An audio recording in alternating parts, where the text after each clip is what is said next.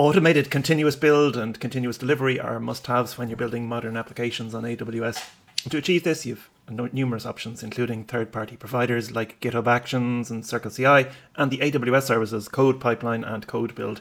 This is our topic for today, so you're going to hear about what CodePipeline offers and how to set it up, what are the trade-offs and when to choose one over the other, and when you should look outside AWS to a third-party provider for continuous deployment. We'll also talk about the rise of GitHub Actions and when to choose it and all the features it offers. My name is Owen, I'm joined by Luciano, and this is the AWS Bytes podcast.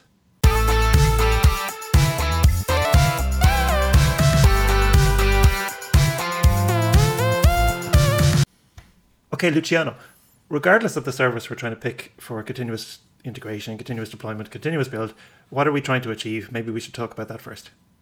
Yeah, I think there are a number of use cases when it comes to discussing topics such as CI and CD. And so let's try to come up with a list of the different things that you might want to do with this kind of technology.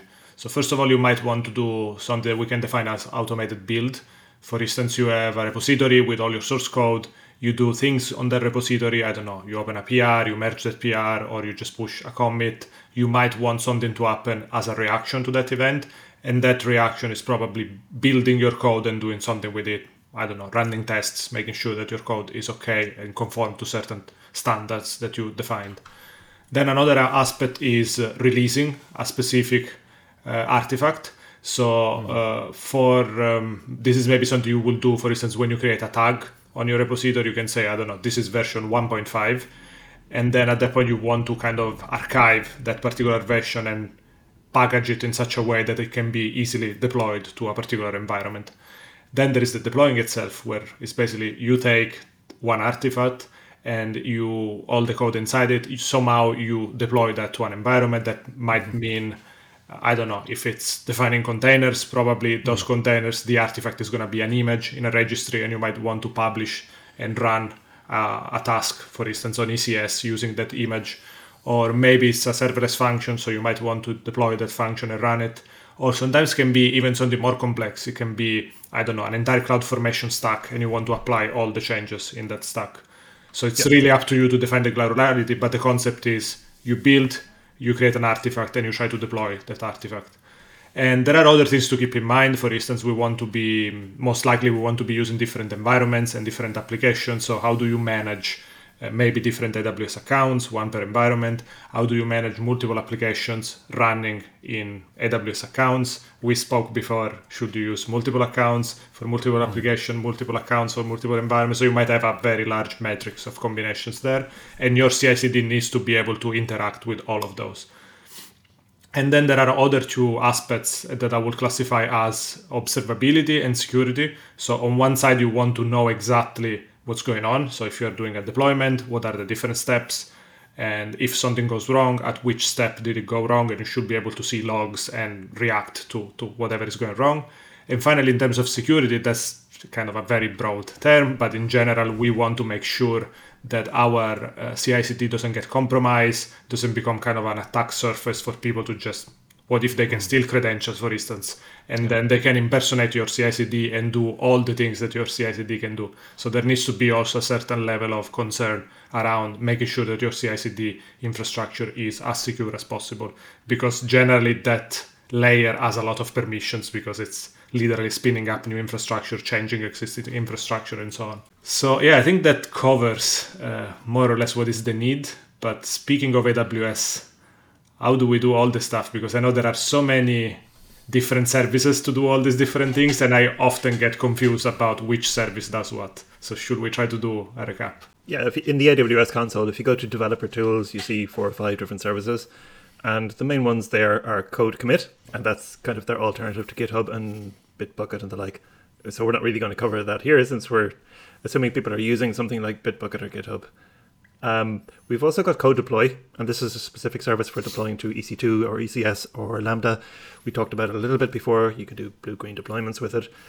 That can be used regardless of whether you used CodePipeline or a third-party service. So let's also park that to one side. The other two main services are CodeBuild and CodePipeline. So those are really, I guess, what we're going to focus on today. CodeBuild is like the basic building block, and it compares in a little bit to what CircleCI or Travis or other similar services offer, in that you can declare a YAML file called a build spec, and that allows you to declaratively write all your build steps, and CodeBuild will execute them for you. Because it's an AWS service, you always need to kind of create a resource for that to work. So you also, before that works, you have to create a CodeBuild project and associate it with a source like GitHub or Bitbucket. Then you can pick a container image for your project to run in, and you give it an IAM role to use. You can configure the size of the instance. All in all, I think CodeBuild is a pretty good service as a basic build execution environment, but it's, I would say, no frills, right? It doesn't provide a particularly good UI or anything. CodePipeline then is like a continuous deployment or continuous delivery workflow service. So it allows you to chain multiple stages and actions together. So you can use it together with CodeBuild, and it will allow you to orchestrate multiple steps. So in CodePipeline, you have this concept of stages. So each phase of your workflow is called a stage, and each stage can have multiple actions, and actions can be run in parallel or in sequence. And there's lots of different actions you can do. So you've got source actions, and then you've got, so source actions can come from GitHub, can come from S3, ECR, CodeCommit. And then for actually doing stuff based on that source, you can run a CodeBuild job, you can even run Jenkins. And there's also lots of third-party providers as well, including lots of providers for running specific tests.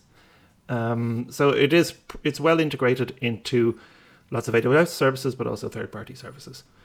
And it then allows you to deploy with CodeDeploy out to ECS. You can deploy out to S3, Elastic Beanstalk.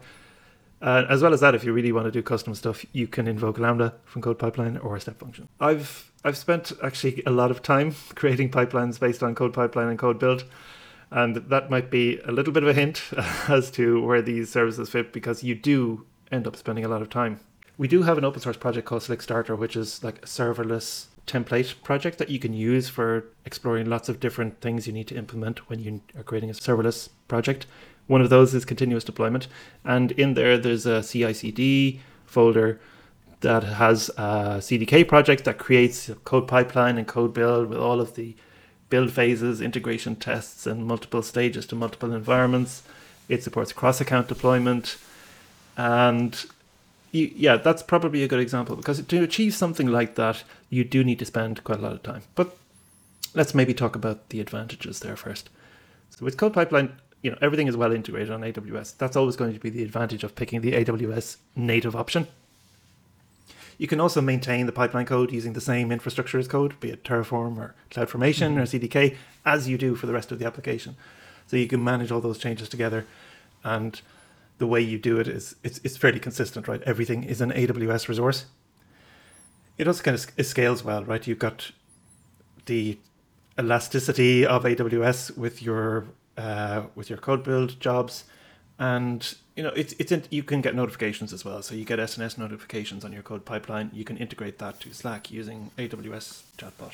It's obviously quite well integrated into the AWS ecosystem. But having used it quite a lot on multiple projects, I still think there's lots of areas where CodePipeline and CodeBuild could be improved. Right? So the main disadvantages, I'd say, would be, like I said, there's a steep learning curve, right? Compared to the alternatives, you kind of have to design and deploy the CodeBuild projects, understand how the services work. It's never as easy as you would think. You will always underestimate the amount of time you need to create these things. Unsurprisingly, the user experience for both services is not as great as the alternatives. You don't get like a nice single pane of glass for all your pipelines with expandable sections that you can quickly go into and go out of. CodePipeline's overview for the execution is pretty good overview, but it doesn't show you like multiple workflows very well. If you want to drill down deeper, you end up clicking across the code build, and then the user experience is just a big log. There can also be a performance problem, I'd say. So if you've got multiple CodePipeline stages, because you're trying to break it up into lots of distinct steps, the transition step between each one can be a little bit slow. Now, they did improve the performance of this, but you still use S3 as an intermediate storage between your stages. So there's always a push to S3 at the end of a stage and a pull from S3 at the next stage. And if you've got, you know, a substantial amount of data, source code being passed around, which is quite common these days, that can really slow down your execution. So that's a bit of a problem, right? Because build and deployment speed is important. it is really important for developer productivity, I would say. And we should always be trying to get that deployment time down as low as possible. I have seen people overcome that problem by just getting rid of CodePipeline altogether and just using CodeBuild. But the problem there is that when you're just using CodeBuild, you lose that structured workflow. Everything is run in one job. You do have distinct phases, but you don't get any visualization of that really. It's just, they're all just steps that are logged out to a log file. The last kind of disadvantage I'd say is that source providers, be it from GitHub or elsewhere, are quite clunky to set up with CodeBuild and CodePipeline. Setting up authentication, there's different ways of doing it in CodeBuild and CodePipeline. They also have a reasonably new thing called connections, which is a little bit better, but you still can't have triggers in CodePipeline from multiple branches. Everything else out there allows you to specify like a glob pattern for your branches to trigger from PRs. CodeBuild allows you to do that, but CodePipeline does not. People end up then using a CodeBuild job at the start, which uses a wildcard pattern on your branches, and then this triggers the CodePipeline, and it's just not as seamless as you would want. It seems like we've talked a lot about the shortcomings now of them. How does the alternative compare? Do you want to go through what GitHub Actions is like in comparison? Yeah, let's talk specifically about GitHub Actions, because it seems to be kind of the main contender in the market, even outside AWS, just because even in open source, everyone is hosting projects, or almost everyone at least is hosting projects on GitHub, and everyone is starting to take more and more advantage of the built-in GitHub Actions to do all the automations around their open source projects. So it kind of makes sense to also use all that knowledge to try to deploy applications in all sorts of different environments, including AWS.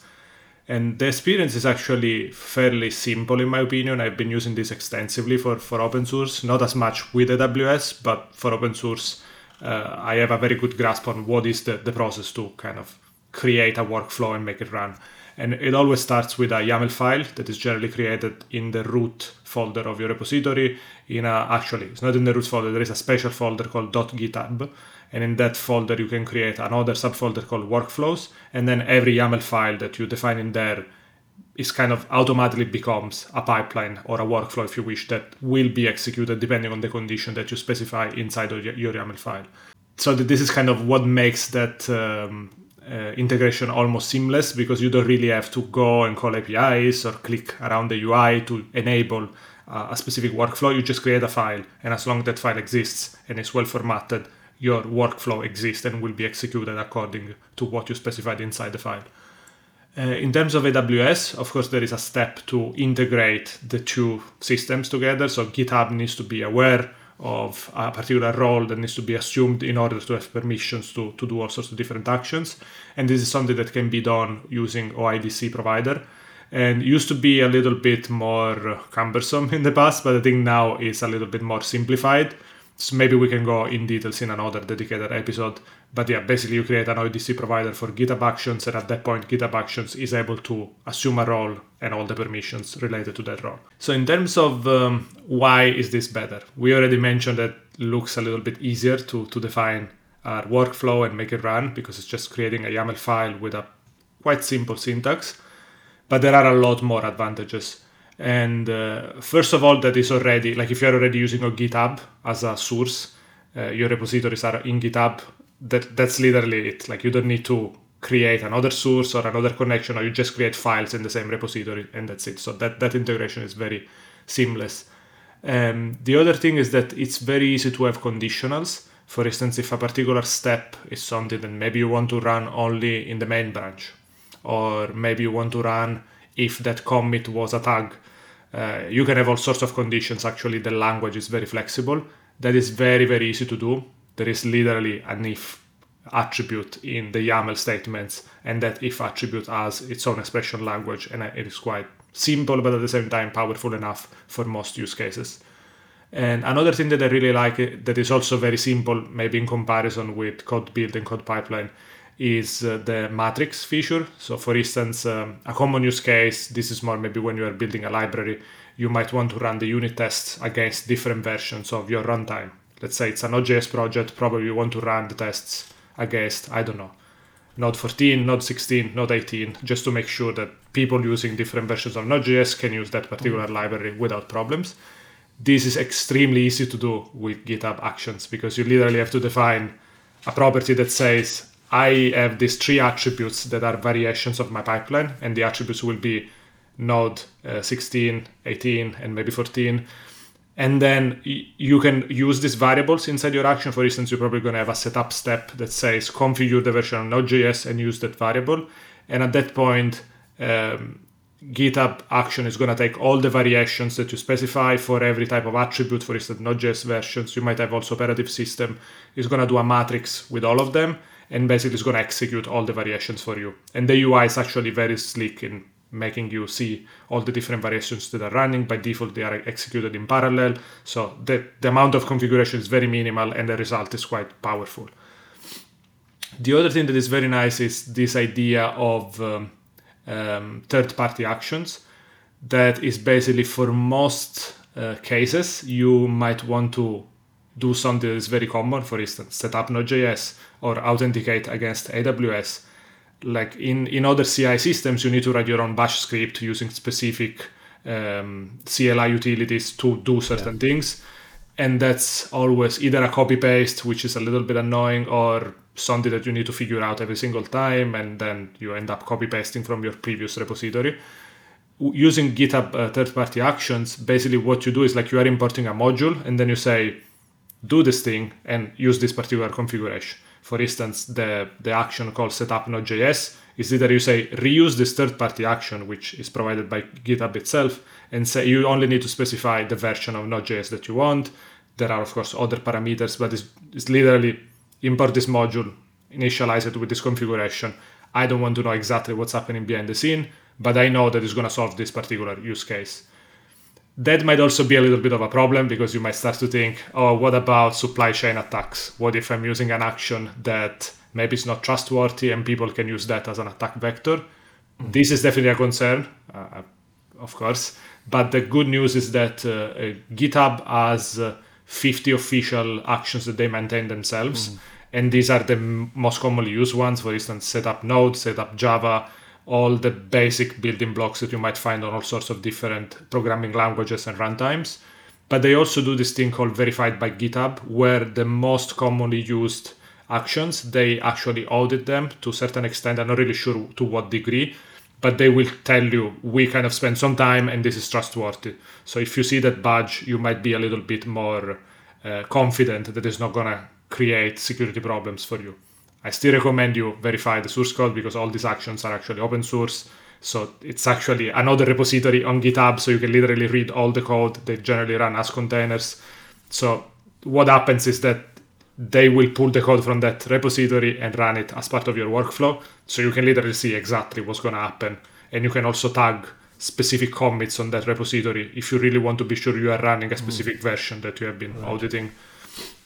So this is just as a suggestion if you want to be really cautious about importing third-party source code into your pipelines. What else? I think, there is another interesting point regarding self-hosted runners. So in general, when you use GitHub Actions, the pipeline is running on GitHub infrastructure. And of course, that comes with a cost that maybe we'll detail a little bit later. But you can, if you don't want to run your code, your pipelines in GitHub self-hosted, in GitHub runners, you can self-host the runners yourself. And there is like an agent that you can install in anywhere where you want to run your code. It might even be, I don't know, a Raspberry Pi connected to the internet if you really want to. And at that point, you just need to register the workers with a particular project, and GitHub will dispatch the workload to this managed runners that you manage yourself. I think that's all we have. So maybe in terms of disadvantages, let's see what we can say in comparison with CodePipeline, of course. Mm-hmm. We said that there are a lot of things that are simplified, because just the user experience of GitHub Actions is different from what you get with CodePipeline. But at the same time, you need to do this additional step of making sure that credentials are actually set up correctly, and that you configure this OIDC provider to allow GitHub Actions to authenticate against your AWS accounts. Yeah. If you use multiple environments, that comes with a cost. So also that's something to keep in mind. Some people complain that it is not the most reliable service. It has been going down a few times, and even if you use your own workers, that if the, let's call it the data plane, I don't know if it's the most correct terminology, but the orchestration plane, whatever we want to call it, if that one goes down, your workers on your own infrastructure are not getting triggered anyway. So that's also another case where you are not 100% in control. And also self-hosted runners, they have some quirks. I heard people complaining about they are also not reliable in different ways, and they seem to be a little bit different from what you get in the hosted, the managed GitHub runners, in a sense that there are some subtle differences in behaviors, and it's not obvious when they appear. So your mileage might vary, but be careful if you use the self-hosted runners. Make sure you test them, because it might not be 100% the same experience you get with the GitHub runners. Yeah, it's probably a good idea, I suppose, just to try and use the managed runners where possible, unless for some compliance reason you need to keep those that build running on premise. And then we can also talk very quickly about pricing. If you're doing an open source project, this is actually the best part. It's totally free. Like if you're building a library and this library is your repository is public, you can build as much as you want and it's literally free. So this is actually really nice, because it gives you an opportunity to experiment with GitHub Actions without having to worry too much. And it's funny that you can even do like scheduled executions. For instance, for the AWS Bytes website, what we do is every Friday at midnight, if we have a new episode coming that will be released that day, the website automatically builds itself and it will show the new episode. And this is something that we do entirely for free, because the whole website is open source in a public repository. So GitHub gives us all that service for free. So that can be very nice in different ways. But of course, if you are building a startup, you are not going to publish probably all your source code publicly, right? So what happens when you need something private, something more enterprisey? The pricing is really interesting, because on GitHub it's like you have a bunch of different services like repositories, GitHub Actions, I think maybe even Copilot now is part of all the different services that they offer, and you don't buy them like individually. It's kind of a one plan where you pay seats for developers and you get access to a certain amount of features for all the services. And in the case of GitHub Actions, you get 3,000 minutes per month, I think, per seat, and that seat is $45 per year. So my understanding is that if you need more than 3,000 minutes of build time, this is of course using their own workers, the GitHub workers, you probably have to buy more seats. So buying more seats will give access to more developers, but also it's going to give you more build minutes.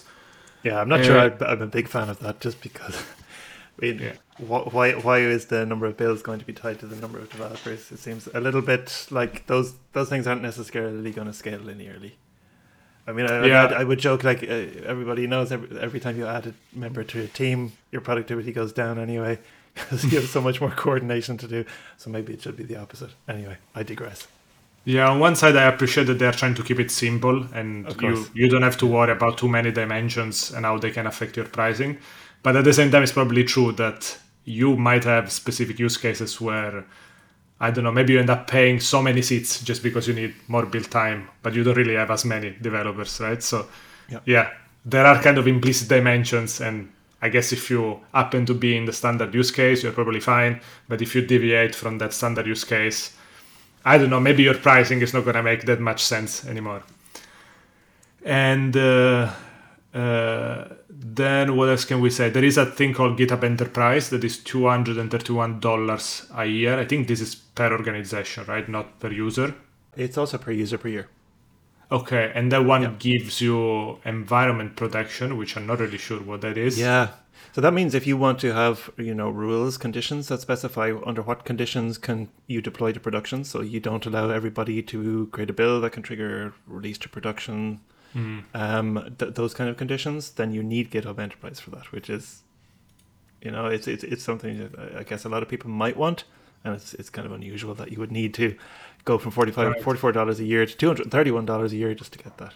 So I get your mileage is going to vary. Like pricing could work out really well for you with GitHub, But it could also get expensive if you've got long-running builds with, small startup. So in comparison to all of that, how does CodePipeline and CodeBuild work? What is the price in there? I think it's a little bit, I guess, just more linear in terms of the number of pipelines and build jobs you have. So CodePipeline is one of the simplest AWS pricing sheets out there. It's $1 per month per pipeline, and that's it, whether it runs or not. You get one free on the free tier.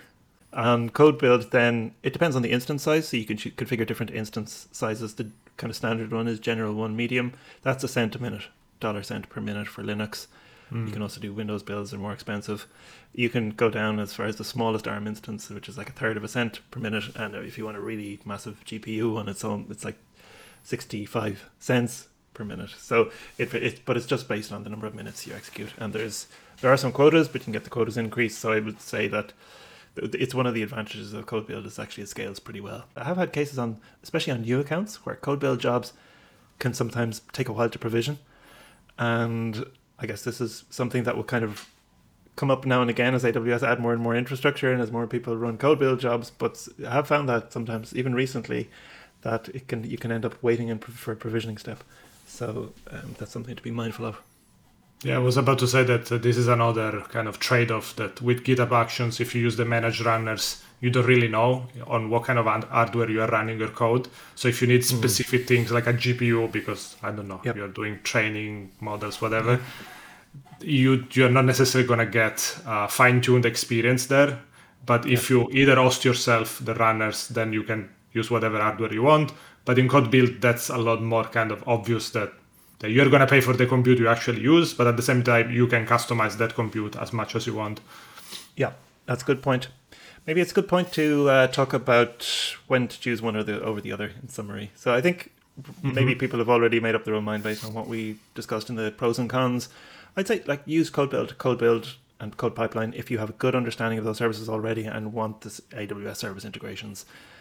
Also, maybe if you're all in on CDK actually has something called CDK Pipelines, which allows you to create all these things very simply for you with a self-updating pipeline. We'll link in the show notes to a CDK workshop, which is really good. It talks about how you do that.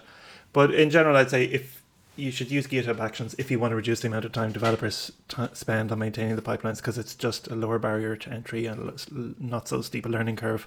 And if you don't need those specific AWS integrations CodePipeline offers, I would see that more and more people are going to choose GitHub Actions to do this in the future. So it will become the well-traveled path. And CodePipeline, CodeBuild, maybe, it's still very widely used because it's just part of all the AWS services, and it's reasonably well documented in terms of third-party community resources, but it's not the juggernaut that GitHub is. So you just won't find the same level of support. After that, we're interested in everyone else's opinion. Also, there's plenty of other third-party services out there. CircleCI I've used in the past as well, which has also been really easy to set up and comparable, I think, to GitHub Actions in a lot of ways. In terms of resources, if people are looking for other places to go, one of the reasons why we were inspired to talk about this topic today is because Paul Swale released a really good article a couple of weeks ago called Why I Switched from AWS CodePipeline to GitHub Actions. It's a really excellent article and well worth a read. We've also linked to a tutorial showing how you can set up authentication between GitHub Actions and building and deploying a web app to EC2. We'll also link to our previous episode, which is on the same theme, when to use other alternatives to AWS services. So please check out that last episode if you haven't heard it already. So thanks for listening, and we'll see you next time.